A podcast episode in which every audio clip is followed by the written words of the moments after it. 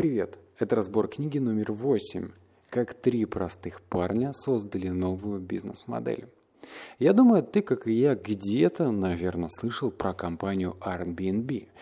И да, когда ты понимаешь, что эта компания оценивается в 30 миллиардов долларов, достаточно сложно сказать себе, ну нет, я прочитаю эту книгу позже. Но то же самое произошло и со мной. Как только я узнал, что она вышла, в этот же момент я взял ее. И могу сказать, что совершенно не зря, потому что объективно, точно эту книгу можно поставить в главу угла под названием «Действия». Дело в том, что некоторые книги можно прочитать и сказать «ну ок», а другие можно прочитать и сказать «Ого, а что так можно было?» И именно эта книга про Airbnb как раз-таки относится ко второму варианту, потому что но она вызвала достаточно спорную и нестандартную реакцию. Когда я читал эту книгу, я подумал – это сейчас серьезно, это не фантастика. Я вообще не любитель фантастики. На мой взгляд, а, мой опыт показывает, что фантастика у меня закончилась на Гарри Поттере. И сейчас, когда я читаю бизнес-литературу, ты удивляешься, как это может быть в реальном времени. И вот тебе пару фактов, почему а, ты, наверное, тоже точно так же удивишься. Во-первых, Три основателя, о которых как раз-таки говорится в оглавлении книги, никогда не имели до этого серьезного опыта в бизнесе.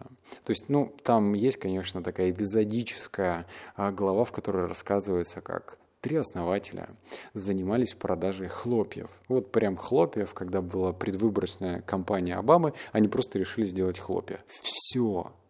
На этом их предпринимательский опыт и закончен. И когда в моей голове было представление, что, ну, как бы для того, чтобы построить компанию стоимостью 30 миллиардов долларов, ты вдумайся, нужно хотя бы обладать каким-то серьезным фундаментом, серьезным опытом. Обычно некоторые люди, которые стали миллиардерами, они уже до этого работали в серьезных компаниях. То же самое можно сказать про Джеффа Безоса, создателя компании Amazon. До этого он работал в крупной компании, точно не буду говорить какой, чтобы не ошибиться, но он как раз-таки пошел тому пути, что сначала нужно приобрести опыт. Но трое ребят из компании Airbnb сделали все по-своему, и это у них охрененно охренительно получилось. У них не было бизнес-опыта. Второй таракан, который сидел в моей голове, говорил, что ну так нельзя, это то, что у основателя, а можно из них выделить одного, его зовут Чески, он не программист.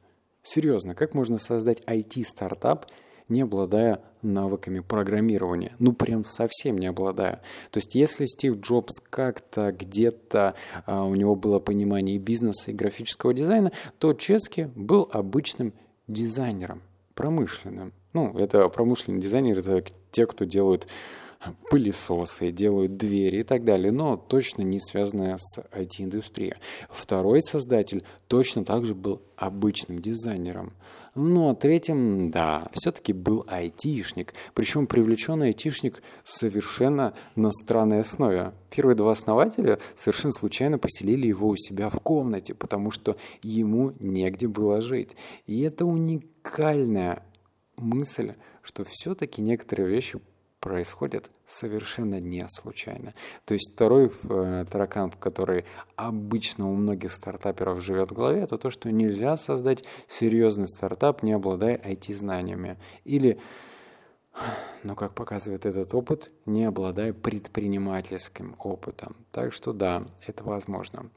Третий э, таракан, который был в моей голове, это то, что, что дальше – это не уникальная бизнес-модель. До этого времени, наверное, год назад или полтора я фанатично искал, совершенно необычную бизнес-модель, то есть той бизнес-модели, которой на рынке не было вообще. Я хотел создать велосипед. Вот прям положа руку на сердце, я хотел создать что-то совершенно необычное. И как только я думал, что я придумал что-то новое. Я заходил в интернет, и мне хватало минут 20, ну, где-то два дня, чтобы понять, что эта модель ни хрена не идеальная, ни хрена не новая. И тогда, конечно же, я расстраивался.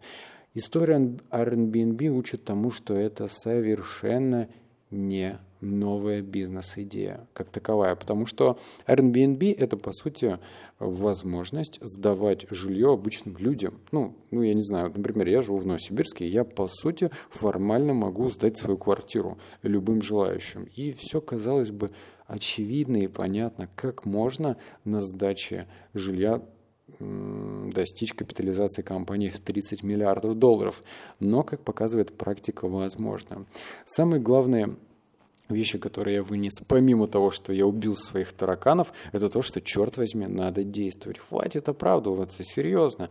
Достаточно много будет доводов в пользу того, что ничего не стоит делать. Ну, ну, не хватает опыта, не хватает знаний, ни возраст не тот, это все брехня. И я думаю, что тебе по ту сторону наушников или колонок, откуда ты слушаешь это аудио, тоже пора завязать со своими тараканами. Распрощайся с ними. А, главный успех Airbnb заключается в том, что это чертовски юзабилити сервис. Ну, что значит юзабилити? Это весьма удобный сервис по сдаче или, например, аренды жилья. Ой, сдача аренды. Ну, в общем, ты меня понял. Очень удобно. Я даже после этого не удержался и скачал приложение, посмотрел, как все это работает, и удивился, потому что это действительно удобно. Есть э, формат э, персонализации. Это, кстати, круто.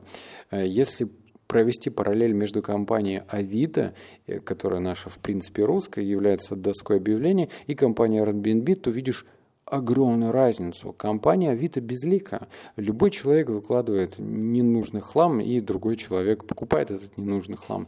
Никогда непонятно, кто находится на той стороне. А, покупки и продажи. Непонятно. Там, конечно же, есть имя, но ничего больше. А формат Airbnb позволяет увидеть и понять этого человека. То есть, так сказать, у каждого а, человека, который сдает посуточно или там на долгий период свое жилье, есть свой профайл. Здесь фотографии, есть описание этого человека и понимание, что он из себя представляет. А также большое количество отзывов, если он достаточно давно пользуется Airbnb. Так что персонализация, удобство, возможность в три клика забронировать любое жилье – это офигительно. Поэтому хватит как и мне, ограничивать свой разум и придумать все новые и новые оправдания, чтобы ничего не делать, а взять, наконец, и посмотреть на свой стартап под другим углом. Не нужно быть уникальным, не нужно быть э, в том, что ты глупый. Нет, нет. Есть очень много людей глупее тебя, есть очень много людей, которые не обладают теми навыками, которые обладаешь ты, и пора бы этим воспользоваться. Так что увидимся в следующем разборе. Пока-пока.